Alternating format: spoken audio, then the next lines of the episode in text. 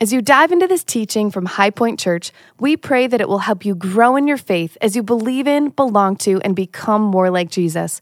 If these messages bless you, would you consider giving back in support of this ministry? You can give and learn more about High Point at w w w dot high point dot church. Think with me for a moment. How many times, I mean, if you if you had to make a guess throughout your entire life, how many times do you think that your name would be said or written or called out from the other room or put in a letter or, I mean, how many times? I, don't, I just don't even know if we could count the number of times that your your name might be said, but really it's it's an indicator of who you are. It's a descriptor. It, it identifies you uniquely as a as a person. In fact, names can even be, you know, endearing, and they can, the way in which somebody would look at you and with affection and admiration to, to say your name, they're, they're kind of powerful things. You know, uh, Sarah and I, when we, we have three, my wife Sarah, we have three little kids. And when we were trying to figure out what to name our kids, we were, we were kind of going through and we had the list and, you know, checking some off and, And there were some there were some qualifiers, you know, that, that it had to had to meet some contingencies here, and uh, and they were they were deep spiritual, you know, things that mattered to us. Do you want to know what they were? Here's what they were. You have to be able to get a Gmail address and an Instagram handle at some point with the name, because when you're Steve and Sarah Smith, there are millions of us in this world. And so our kids kind of all got these unique names, as we have the most boring names in the world. And so our youngest son, his name is Atlas, and Atlas means to carry the heavens. And then our middle daughter, her name is Isley, and Isley means cheerful one, which is totally a great descriptor of her. She's a cheerful one, until she's not. But most of the time, she's a cheerful one. And then our, our oldest son, his name is Grayson. And Grayson means son of the wise. So, just saying. What I'm saying is Sarah is very wise, and I don't know that I'm bringing a lot to the table there. Hey, I'm having some fun as we get our Christmas Eve services started tonight. But these names, I mean, They're they're powerful, and as we, we sing these beautiful songs and we read that scripture from Luke, Luke two, a beautiful story of Christmas, and as we gather together with, with family and friends, and those of you who are joining us online, do you know that there's some, some beautiful truths found in the names, plural, of Jesus himself? The New Testament and the Old Testament is just filled with different names that are They describe, they, they give us a description, a picture as to who Jesus is. And if you've ever asked the question, man, I mean, how? What are the qualities and characteristics of who God is? Well, we can find them in the names of Jesus. Isaiah was a prophet, and he prophesied the name for Jesus, Emmanuel. We sang it earlier tonight. Emmanuel means God with us, and it's kind of easy in these Christmas moments and the songs and the season that we're in. Yeah, yeah, Emmanuel, God with us. And let's not gloss over it. God is with you. God is for you. God came from heaven to, to tell you how much he loves and cares for you, that he wants to be with you and he wants you to want to be with him, Emmanuel. In Isaiah nine six, we see a passage of scripture that's maybe one of the most famous passages of scripture that is in the Christmas season, and it's a prophecy from Isaiah. Now, this was written hundreds of years before Jesus was born, and here's what it says in Isaiah nine six. Notice the four names of Jesus. For to us a child is born, for to us a son is given, and the government shall be upon his shoulder, and his name shall be called Wonderful Counselor, Mighty God, Everlasting Father, and the Prince of Peace. I want to take the next few minutes together to actually just focus on those four names. But it's not just about the names, it's about what it means for you and for me. It's about the access that you can have to the God of the universe. And what these names mean as we can call upon them, as we can call upon the name of Jesus. So let's take the first one, Wonderful Counselor. I mean, Wonderful Counselor, well, what are the implications for you and for me? Well, I think it's this. You can call on the name of infinite wisdom. Anybody feel like they need a little wisdom, a little extra? You take a little extra on the side? I'm taking it. Does anybody feel like our world could utilize a little bit more wisdom and discernment right now? In this crazy time that we find ourselves in, but think about this reality, the twenty-four seven, without any roadblocks, without any hurdles, without another mediator, without another person between you and God, you can call out to God who has infinite and unlimited wisdom. It's kind of like this. Maybe you've been to a counselor. We're talking about the Wonderful Counselor. Maybe you've been to a professional counselor, a Christian counselor, or maybe just a wise person, a, a trusted confidant or friend in your life. I hope you've had that experience. Whereas you're wrestling through the a difficult decision, or I'm not sure where to go here, or I'm trying to bring some, uh, some reconciliation to this relationship that I'm in. I just need some wise counselor. Well, imagine you went to that counselor, that friend, that confidant, and you started to realize as they give you some wisdom that one hundred percent of the time, they give you perfect advice with a flawless track record, and every time you take their advice, it works. I don't know about you, but I'm kind of putting that person in, in speed dial in my phone, right? I'm putting that in the favorites in my iPhone. If one hundred percent of the time, without a miss, they're able to give me advice that, that follows through, that wins, that helps me through my situation. And do you know that that's the kind of advice that you have in the Wonderful Counselor? Now, I'm not talking about some genie in a bottle. I'm not talking about one of those old eight ball things. Remember that? You kind of shake it up, right? And what should I do with my life? I'm talking about the God of the universe who came, was born on Christmas, uh, that he would live a sinless life, that he would model for you a perfect life of what that would be to look like, that he would take your sins upon himself, die on the cross, that he was fully God, fully man, and has infinite wisdom. It's an amazing thing. Colossians two says it like this. If you're searching for some wisdom this Christmas, look where you find it. In Christ are hidden all the treasures of wisdom and knowledge. Man, I've looked for some places for some wisdom in my life, and they, they all tend to come up short. They all tend to be a dead end. And there's a reason for that, because Colossians explains it right for us. Well, where is all the wisdom and where is all the knowledge? What's the source? How do I get it? In Christ are hidden all the treasures of wisdom and knowledge. Let me ask you a question. As you navigate through the, the challenges, maybe the, the questions in your own life, wrestling through what to make of the last two years, do you have ears to hear as you call on the name of infinite wisdom? To hear from him. Maybe, let me ask that question differently. Is your, is your first move to call on the name of infinite, infinite wisdom? And then if the answer is yes, do you have ears to hear what he might have to say to you? Because I'm telling you, when you call on the Wonderful Counselor, you will hear from him. And then we get this next one. It's packed with power. Mighty God. Hey, we're talking about what are the qualities, the characteristics that make up who our God is. Jesus, who we're celebrating tonight being born on this earth. Well, he is a mighty, mighty God. Let's not get mixed up with the Jesus as a baby in the manger and that beautiful picture, and it's wonderful.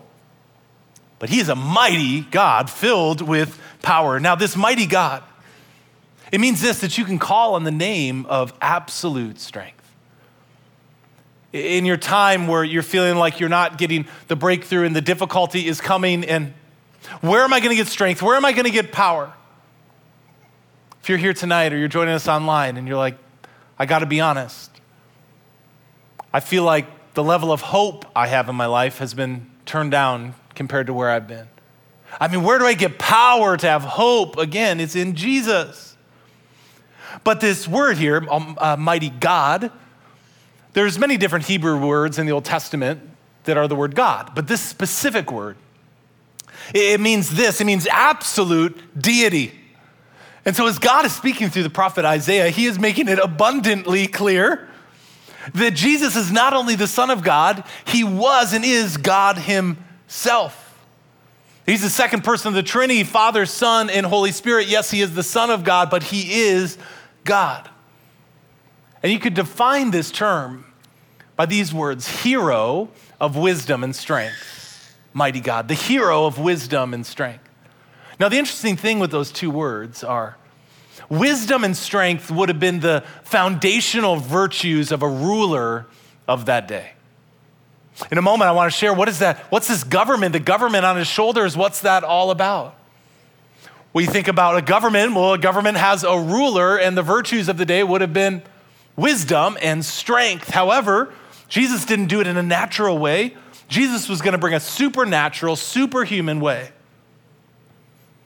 As we think about Luke two, and you just heard Pastor Craig read, I mean, it's the quintessential Christmas story, isn't it? It's like, hey, what happened on Luke two? But as you think about Jesus, a baby, an infant, helpless, had needs, let me remind you who this mighty God is who came in lowly form. Hebrews one says it like this, that but of the Son, but of Jesus, but of the Son, he says, your throne, O God, is forever and ever. The scepter of righteousness is the scepter of your kingdom. This baby Jesus that we celebrate tonight, do not forget that he is a ruler, ruler over a kingdom, a kingdom not of this world. Now the Israelites, they wouldn't have anticipated that God was going to come and live and be and dwell among them.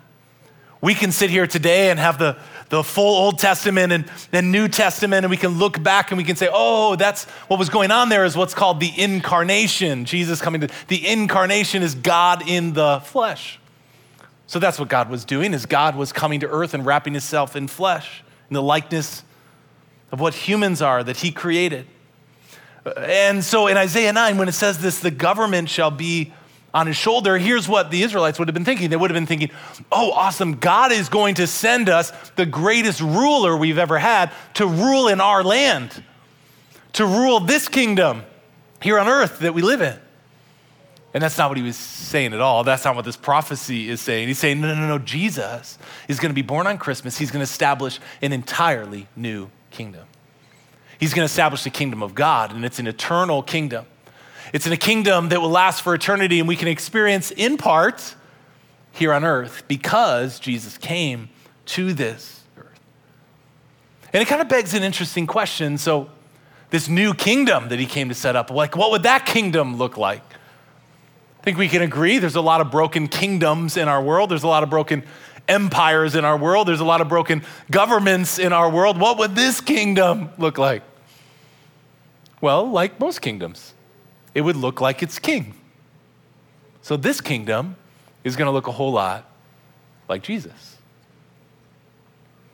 Politicians of the day, well, they would look for what they can get from you. What about Jesus? Jesus, man, he looks for what he can do for you. It's flipped.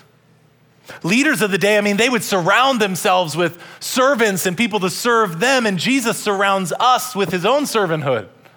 It's flipped. Leaders of their day, in our day, they would use power to build their own empire. What did Jesus use his power for? Jesus used his power to wash your feet, to cleanse you, to forgive you from any sin, any mistake that you've ever made. Leaders of the day, I mean, they would trade their influence for, for money. God so loved that he gave. You see, this kingdom of God, the government shall be on his shoulder. It's a totally upside down kingdom. It's an eternal kingdom. And it's a kingdom that's filled with wisdom and strength. And it's a kingdom that's filled with, the reason it says mighty God, with power. See, this kingdom of God, let me ask you this. Do you believe that God still does the impossible? Because that's what happens in the kingdom of God, is that the things that, that they don't seem possible anymore, our backs are against the wall, and what are we going to do? And we're out of options, and we're done. In the kingdom of Jesus, he shows up. He often does the impossible. I hope that you've experienced that in your life, because once you've experienced God to break through and do something that is just impossible, it just changes your entire view of who God is and what we're doing on this earth. So I was reading this story recently, and the story was in nineteen fifty, the, the Korean War was, was raging on.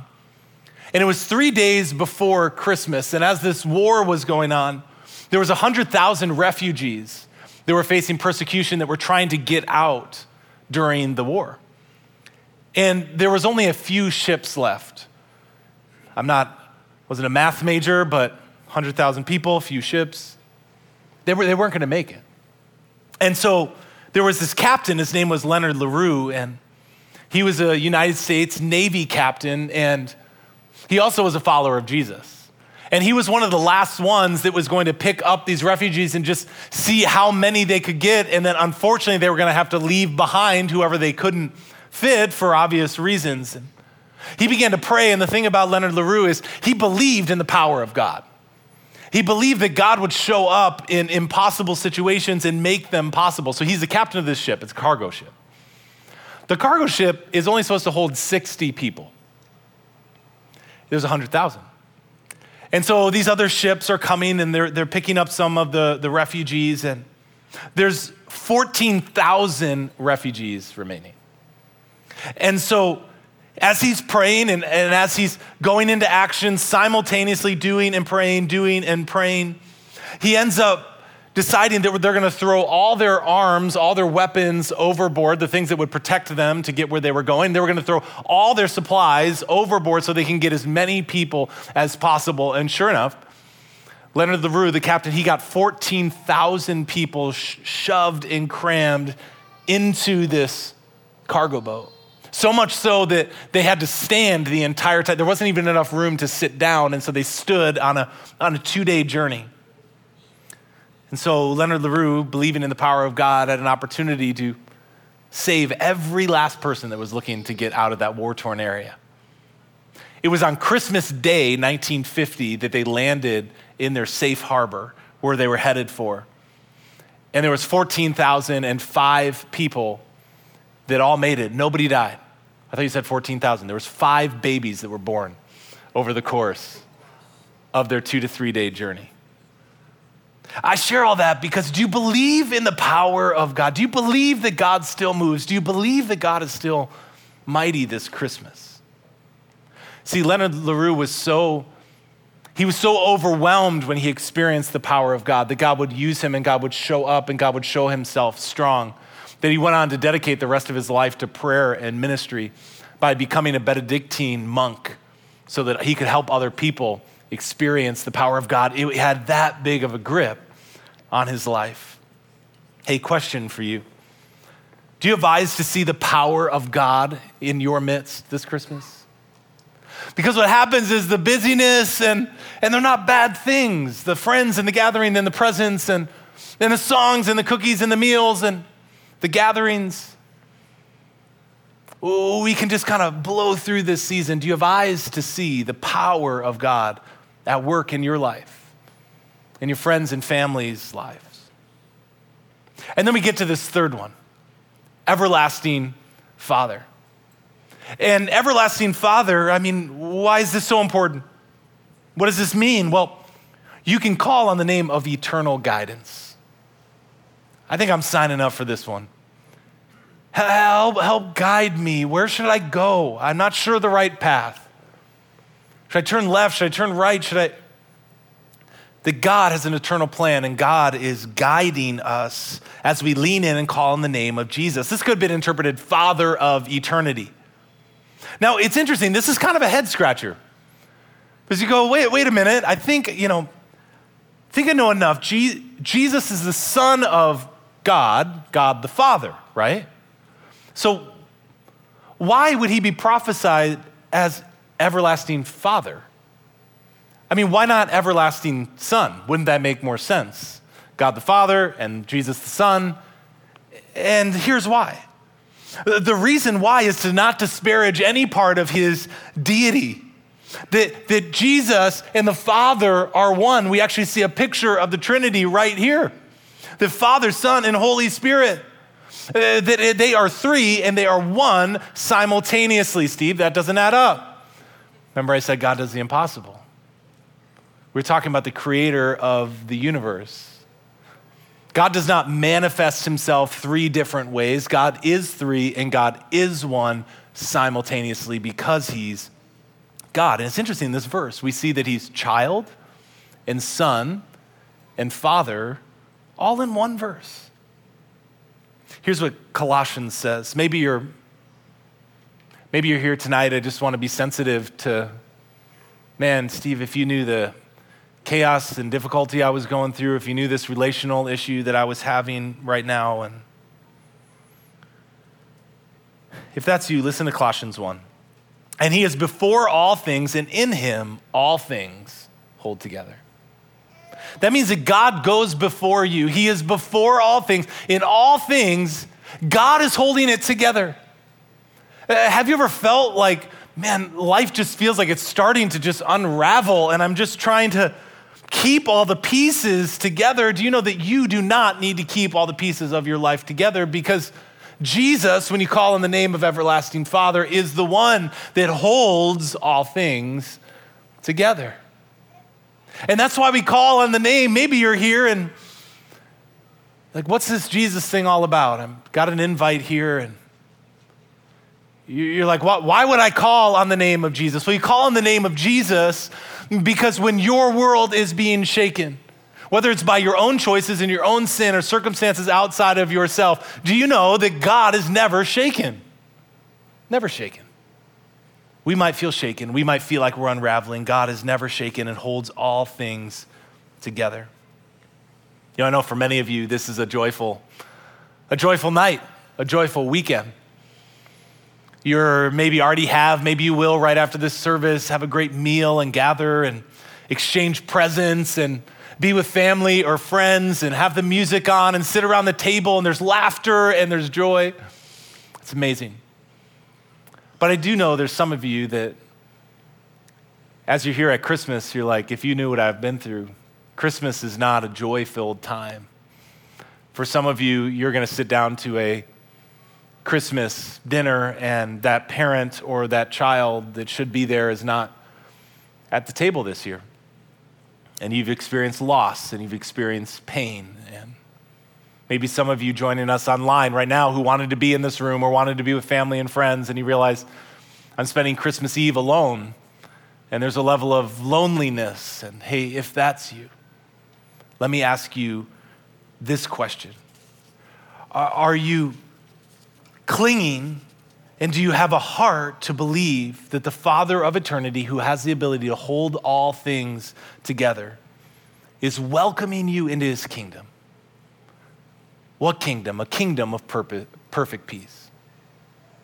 Do you have a heart to believe that the one who holds all things together is welcoming you as his child into a kingdom of perfect peace? In fact, that's the last name, perfect peace. That it would tell us about who Jesus is. I'll say it like this, the Prince of Peace. You have access. Remember, we're talking about the names of Jesus. What you get access to, it radically changes how we understand when we pray and when we call out to God. You can call on the name of genuine reconciliation. What do you mean by genuine reconciliation? That is Prince of Peace. What does that mean? Well, I'm here to say this, that ultimately, the purpose of why Jesus was born, the purpose of Jesus coming to earth is genuine reconciliation, period. That's why he was born. That's why he came. Well, to reconcile to who and to what and, and how. Ultimately, peace and not war belongs to the kingdom of the Messiah. Peace with God. First reconciling you back to him. Do you know that Jesus is the only purchaser and procurer of peace in this world? He is the owner of all peace. He is the source of all peace. Peace characterized his reign on earth. Peace characterizes his reign through eternity. Peace will rec- rec- uh, uh, uh, characterize your relationship with him should you choose to believe in him. And the amazing thing is, peace can characterize your relationships with other people. As you trust in Jesus and as you cling to the perfect peace. Hey, Steve, those are beautiful names and I love this night. And but can we just like, can we do that thing where we like light the candles and sing Silent Night? Like this is good, but I'm kind of, let's wrap it up. We will in a moment. But let me say this, that peace came at a cost. And we cannot divorce the God of the manger from the God of the cross. It's why Isaiah fifty-three says this. It came at a cost because it says, he was pierced for our transgressions. He was crushed for our iniquities. Upon him was the chastisement that what? Brought us peace. Jesus wasn't just born into this world to bring you peace. It cost Jesus his life so you could experience that peace.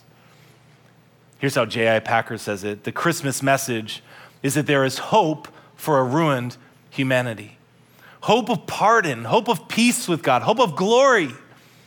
Because at the Father's will, Jesus became poor and was born in a stable that thirty years later, he might hang on the cross. Hey, if you're looking for peace this Christmas, do you have a soul which is regularly pursuing the Prince of Peace? He is the wonderful counselor, the mighty God, the everlasting Father, and the Prince of Peace. And you, because Jesus came and because he was born, you have access to the living God. And you have access to experience in an amazing way how he would transform your life and bring you that wise counsel and experience the impossible and the powerful hand of God. And ultimately for you to experience peace in this life that only comes from him because he is the source of peace. So in a moment, we are gonna sing. And this is a bit of a tradition for us around here at High Point that we end our Christmas Eve services singing Silent Night and lighting candles and passing the light. As you stand to your feet now, maybe you wanna grab your candle that you got on the way in. Let's not miss this moment, as it is a beautiful moment and it's something that we love to do here at High Point, and it's a great song, but don't miss what we're doing. There's a candle that's been lit all night long and there's a reason for that. That we're passing the light off of the reality that the light of Jesus has always been burning and always will burn for eternity. And that you would take that light and that you would pass it to other people in your life, and ultimately that you would take up the call to spread this light to the entire world. Let's sing together.